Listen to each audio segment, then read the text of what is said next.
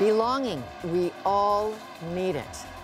But when we began stepping out of our physical lives and into the online digital selves we've created, well, everything community became unreal.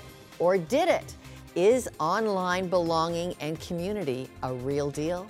Fantasy, escape, and the thrill of our heroes slaying or saving the day is nothing new to pop culture. Neither is our adoring favorite celebrity culture.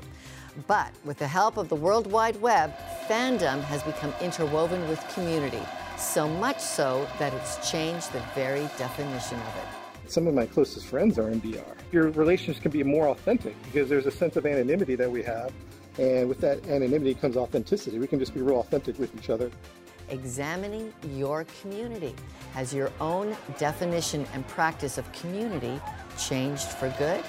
Today on Context, Fandemonium, the allure and obsession of fan and gaming culture making its way right into virtual church.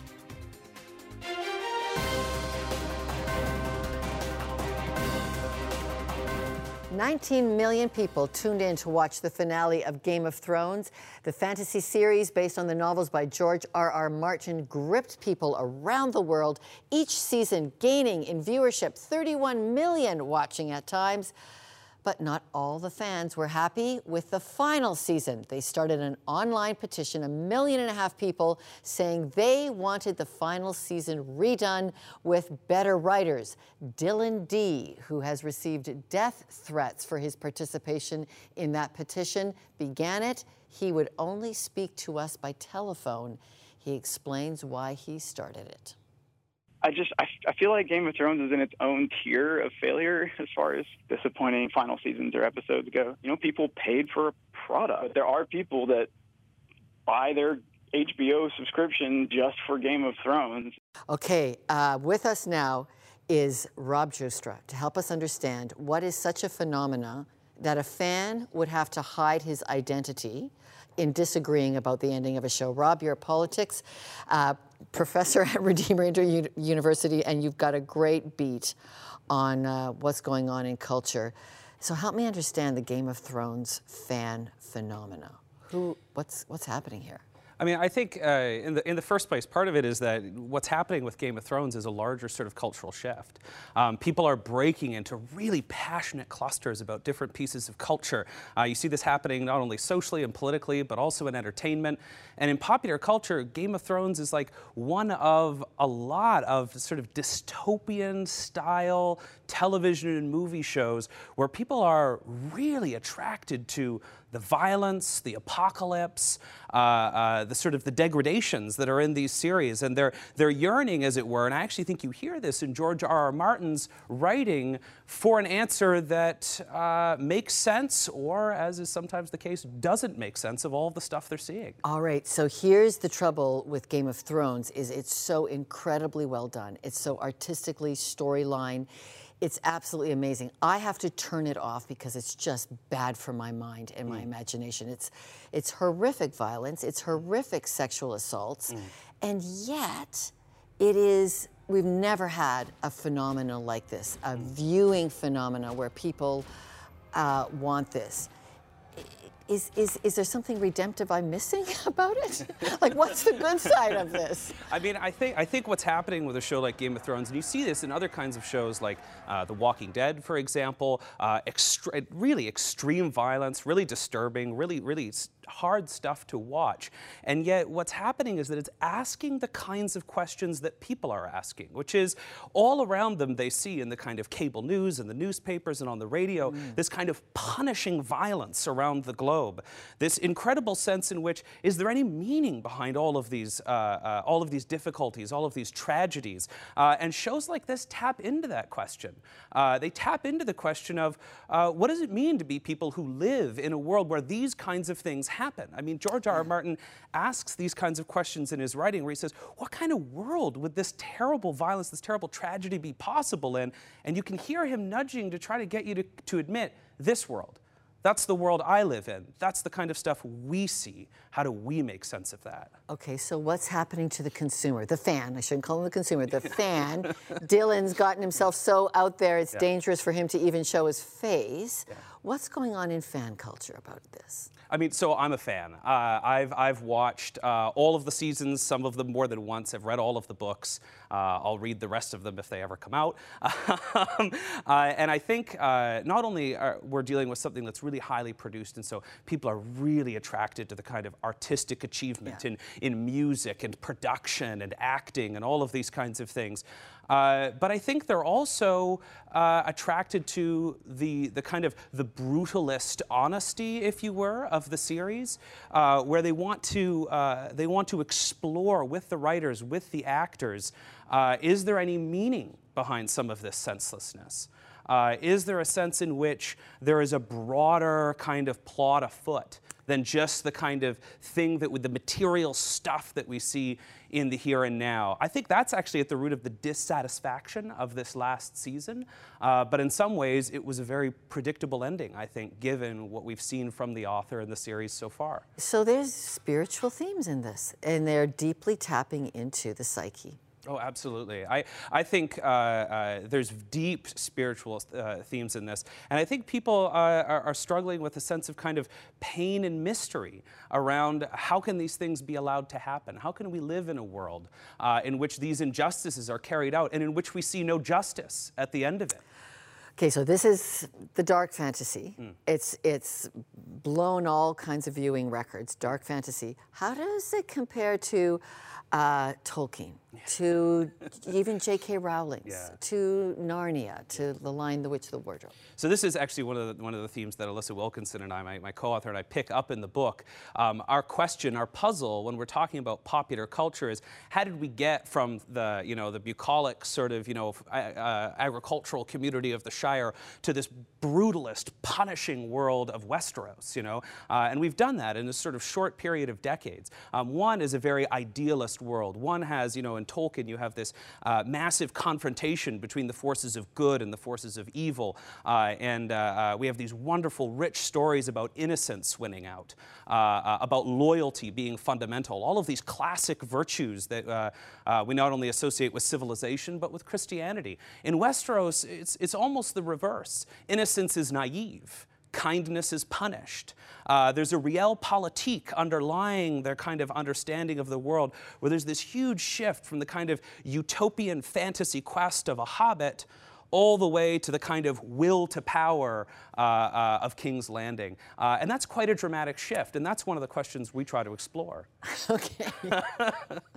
All right, you used to just watch TV. Now it's become such a very challenging thing in the fandom world. Thank you so much, Professor Robert Joustra from Redeemer University. Thank you for being here with your insights. Thank you for having me. So, when is being a fan a healthy part of life, and when does fandom become an obsession? To help answer that, we've got psychotherapist Lisa Bahar. She joins us from California. Uh, Lisa, we've always had these fan clubs, and you there is, you believe, part of being a fan community is healthy. Can you explain that?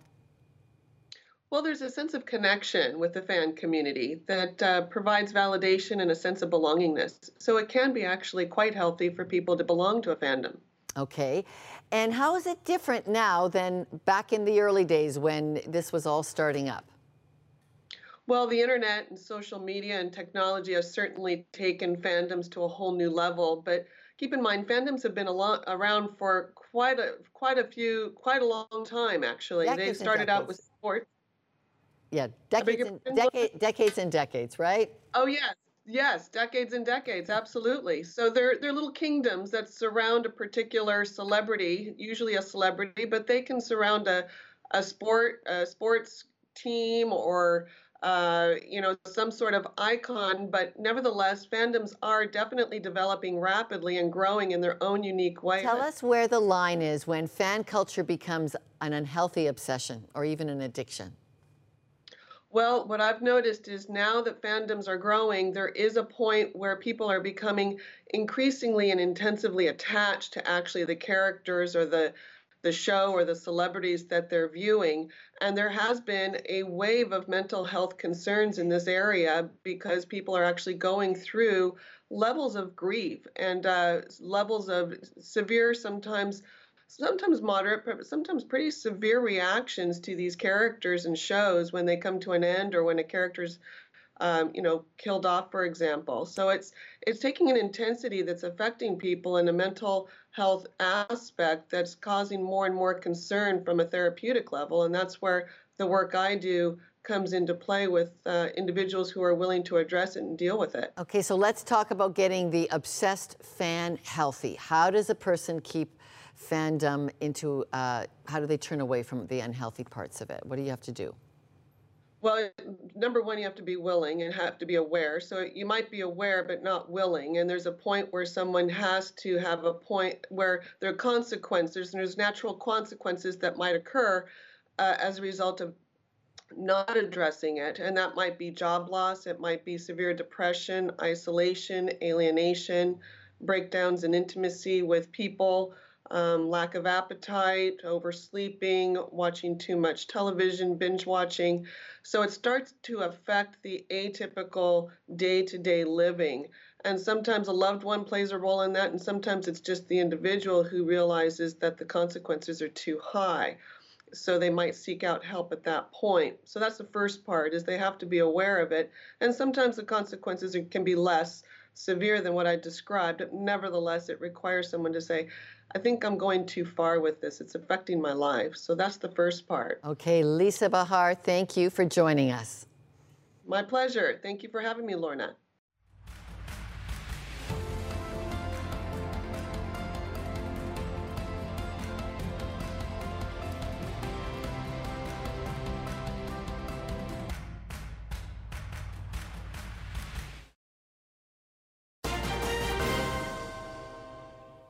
Well, get your VR glasses ready for this next segment. Uh, what you're watching right now is virtual reality church. And it's a new way that church is happening. Pastor Zachary Skaggs joins us now by Skype to explain. Zachary, what exactly is VR Church? Uh, VR Church is a church that is set up entirely in virtual reality. Uh, we use a platform called AltSpace VR, that's a social networking platform that uh, is available to VR users.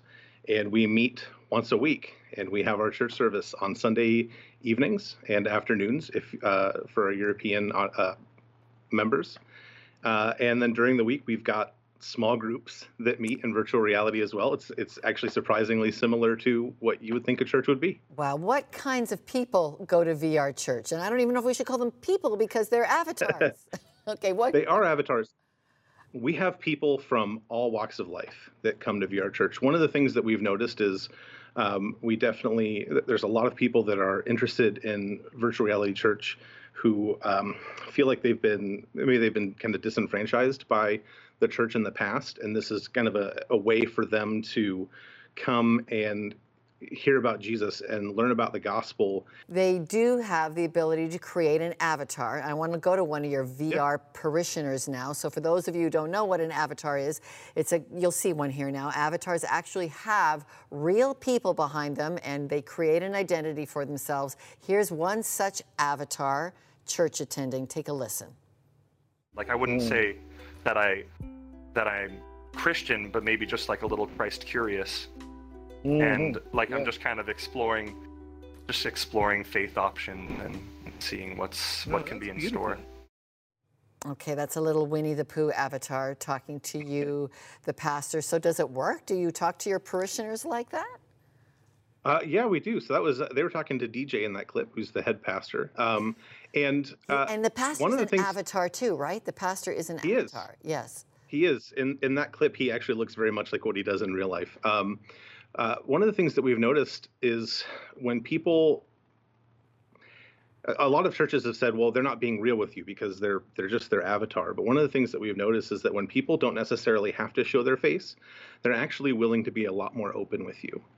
And we've had a lot of really deep discussions with people that I don't think that they would have shared some of the things that they shared if they were actually sitting face to face. So we found that it's sort of the opposite, and people are more willing to open up about their, their struggles. And and, you know, and the an average, a lot of church attenders don't have avatars, so you're getting a whole new audience of people who create them. But let's go to the church sacraments because this has been an online issue that. Um, baptism sacraments should never be done online. You've taken a lot of notoriety for this. So, Here's Drumsy, like. I baptize you in the name of the Father and of the Son and of the Holy Spirit. So, Drumsy, rise up again into new life to signify new life for your spiritual walk. That's an online baptism. That's that's uh, avatar baptism. Does does that spiritual experience become real for an avatar? Like like there's a real person behind the avatar. What's happening there?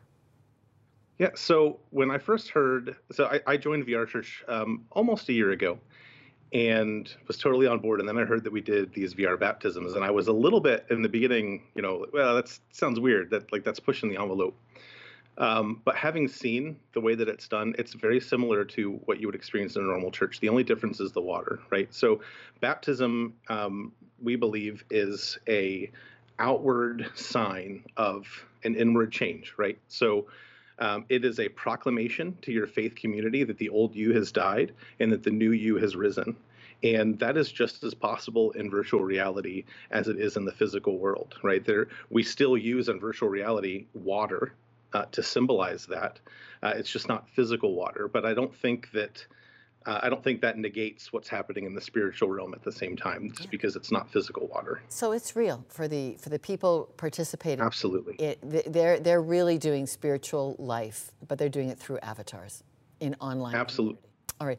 Yeah. Zachary absolutely. Skaggs, uh, Elder Zachary Skaggs, yeah, virtual church. You've given me a lot to think about today. Thanks for joining us. No problem. Glad to be here. Thank you. The World Health Organization has recently voted to reclassify video game addiction as a disease. That means doctors will be asking for help with it. Over 2 billion people play video games worldwide, with 150 million in the United States alone. Gaming is a worldwide phenomena, a $100 billion industry. Gamers are of all ages, with the average gamer being 35 years old. Gaming is gender neutral. 83% of teenage girls play video games, 92% of teenage boys. 23 million Canadians are gamers.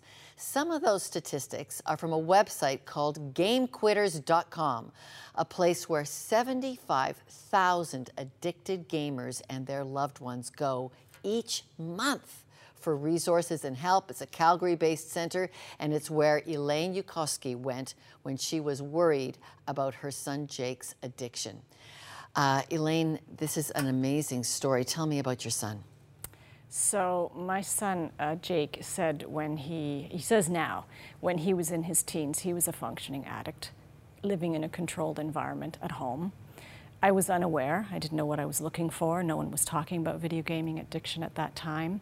And uh, when he went off to university and had all kinds of freedom uh, and felt um, a lot of uh, issues with school and uh, confidence in his um, performance, he turned to more video gaming addiction. And uh, he, he survived first year, um, came home and told us it was a success, and we learned later that it wasn't.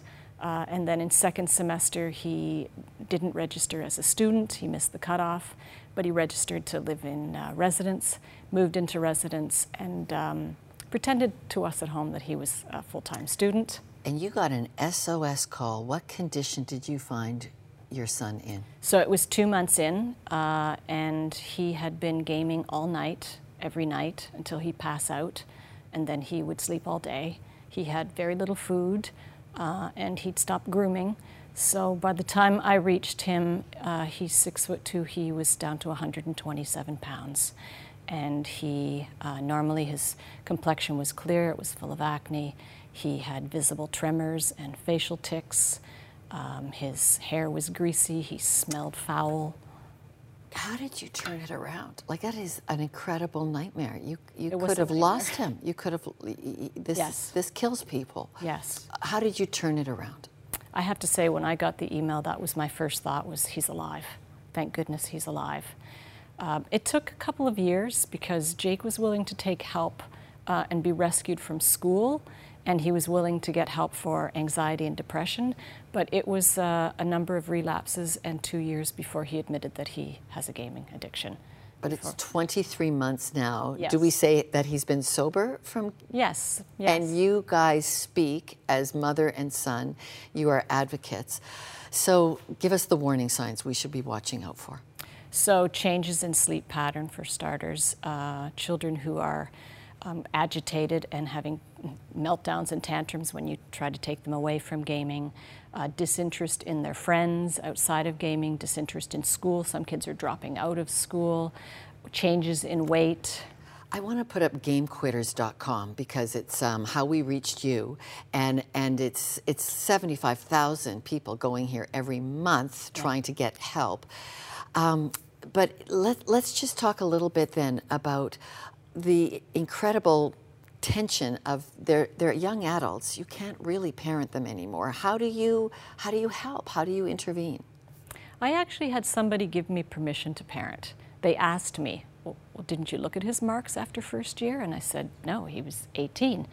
And they said, did you help pay? Yes. Is he living under your roof in the summer? Yes. Then you have every right to ask. And so it was at that moment that I decided I better roll up my sleeves and, and start parenting again.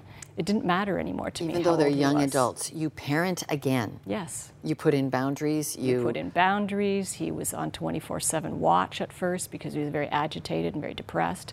You know, they, they, that becomes their social circle, their community online. How do parents and kids get through the tension of the of the of the fight of un, of, of reducing gaming? And, is it cold turkey? It's cold turkey for those who can handle it. For children or young adults who are using gaming to quell anxiety, you pull them off cold turkey. It's, it's similar to taking them off an anti anxiety med, cold turkey. They are going to be agitated. Some kids become violent, some kids become um, despondent, some are suicidal. The argument that always comes back, and you'll hear it on the show today too, is if there's great community that builds with people. It is the only place they find community. What do you do to replace that? So for Jake, uh, first of all, we had to get him the dopamine replacement. So I took him to the gym with me. No, we didn't do meds. We, we did diet change. I took him to my fitness classes, got him exercising. Uh, he went a lot of walks. I took him, I mean, I just took him everywhere with me so he could be around people. And then when he went back to university, we really encouraged him to join clubs. And that's how he found his community again. Uh, Lane, thank you so much uh, for uh, being involved in gaming addiction. Thank you for your story, for Jake's story. Thank Thanks you. for having me. Well, we've heard about the dangers of gaming addiction and mental health, but can gaming also be a place where people find help and spiritual health? Chusin Yao has been a gaming pastor, a passion that he's got four or five hours a day, helping people with games and building relationships. So, Chusin, thank you for being with us. Help me understand how health, mental health, is actually built in gaming life. Yeah, so just even in when the context of it's all fun and games when you go into a game, life is still going to catch up to you as you are still behind a screen. Reality is still all around you. The time that you spent in the game does not take away from what you did in real life. And people have come to these games hoping to either escape that or to, to let their day be vented or released. But then a lot of people, as I've found, they talk to me about of just like how they're doing mentally and even just physically. There are those that will. Okay, can we just stop there for a minute? How do they talk to you? Oh. Show us what that screen, what's Okay. going on here? Oh, so the screen. So the the screen that uh, as I'm part of the games and just, it, that's just me being part of the games, playing with them, playing with people, even giving my own commentary about the game. And then as people create that trust bond with me and that they know that I'm this type of player, we're having fun together. And then as it comes to those times, not only getting to know me as a player, but even as a person, they see me having fun. They see me sharing about, you know, oh my goodness, I did this. And it could be with that person themselves.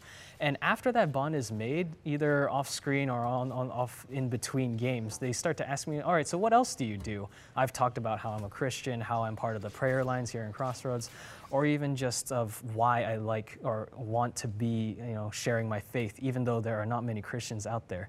And then it's come to those points where they, they, they ask me about like, you know, about their themselves, their child, their even just something that they've been dealing with, or why they could be angry about God. There's been a whole bunch of things that happened only because of the game. And and and are those conversations like are you on a phone? Sorry, I don't I don't do this. So is, is how, how do you have those conversations? So those can be either done through just you know if you have a mic, then you talk through a an online call. Um, that can be right there on the screen that we shared. Um, that's just me talking, and then you can see the chat uh, that is above my head, and that's people literally typing to me about you know what, what could be on their mind or just whatever in the game. And that's another way, or it's just them messaging me through um, the, the usernames and the profiles that we have. And so how that varies. How do you weave in when someone is you, when when when there's no, a, a not a good thing going on? The gaming is addictive for them. So that's when I give them more of a, a, personal time. I wouldn't, you know, be talking about those things when we're, when I'm live or when I'm playing with a whole bunch of others. That's been time that I've set aside for the person, because not only did I find in discernment that they need they needed in that time just a, a vent. They needed a moment to just go. I need to talk to someone. I need to. I need to. I need help. And so that's when it's after after our day's done. I give them the time to talk, and then they'll have their questions just between us about what they need to tell me. And wow. it's been a lot of them.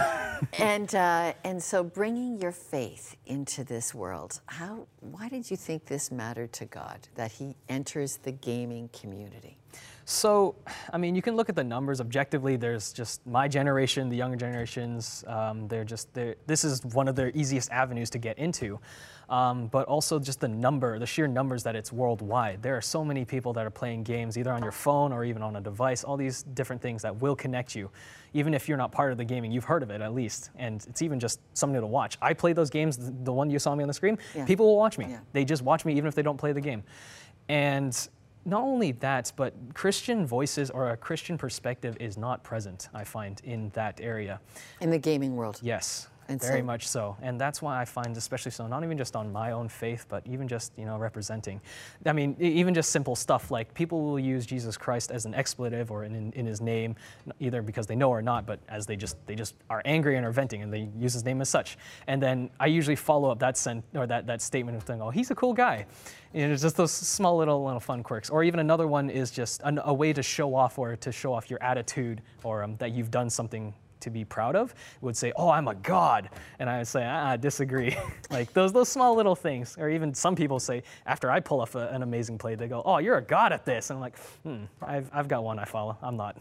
All right, Chu thank you so much for sharing with us and. Uh, for all of us at Context, as you enjoy your online world, your fandom culture, uh, thanks for thinking about the spiritual connections that are pulling at your heart as you get involved with fantasy worlds, with gaming life, and uh, there's a lot more to learn about what's really inside your longings. So, thanks so much for joining all of us.